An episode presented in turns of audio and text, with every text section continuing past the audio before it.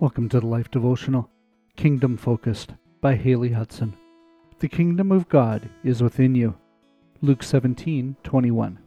I went to the same church for 14 years. I did so much growing up there. Everything important in my life happened at this church. But recently I realized it was time to move on.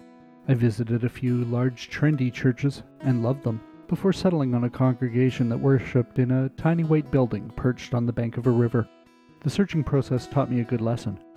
Church is a great thing, it's an important thing. But when Christians focus solely on the church, as North American Christians tend to do, we forget about the kingdom. There's a difference between the church we attend and the vast kingdom of God. When we focus just on church, things tend to get legalistic. We obsess over details such as our membership, our attendance, and if we're checking all the boxes we need to check. But if we're disciples of Jesus, the kingdom of God is within us. This powerful statement is freeing. We spend time with Jesus and learn from him. And then, when we serve him, it's with a pure heart and a motive of love, not an obligation or a checklist. We then respond by coming to church to worship, serve, and fellowship with other believers.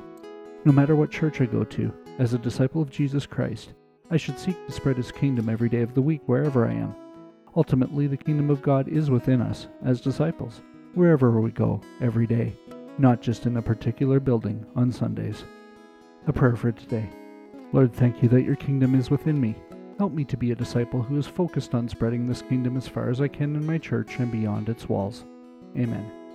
Go deeper. Use a Bible search and find out how many times the word church is used in the New Testament and how many times the word kingdom is used. Here's a hint kingdom is used a lot more because churches had yet to form when most of it was penned. Can we pray for you today? Come see us at thelife.com slash prayer.